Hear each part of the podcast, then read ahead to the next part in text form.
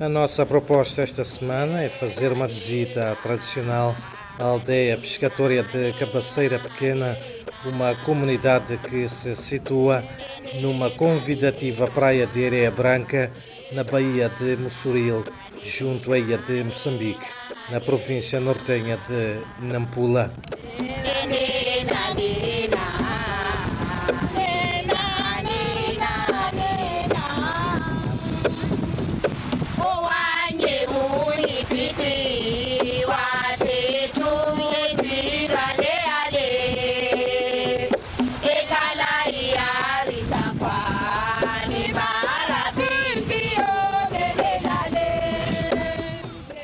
A aldeia é povoada pelo povo Macua, que é a principal e mais influente cultura de Moçambique e é caracterizada pela adoração dos seus antepassados e pela diversidade e riqueza das suas crenças tradicionais, comida, vestuário, atividades de entretenimento e língua que variam de região para região.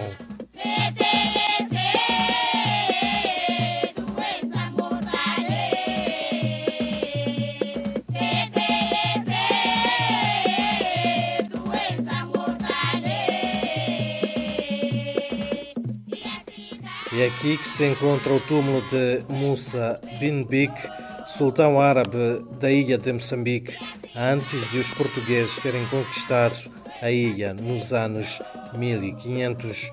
Musa bin Bik é o nome da qual deriva o nome da ilha de Moçambique e posteriormente de todo o país, Moçambique.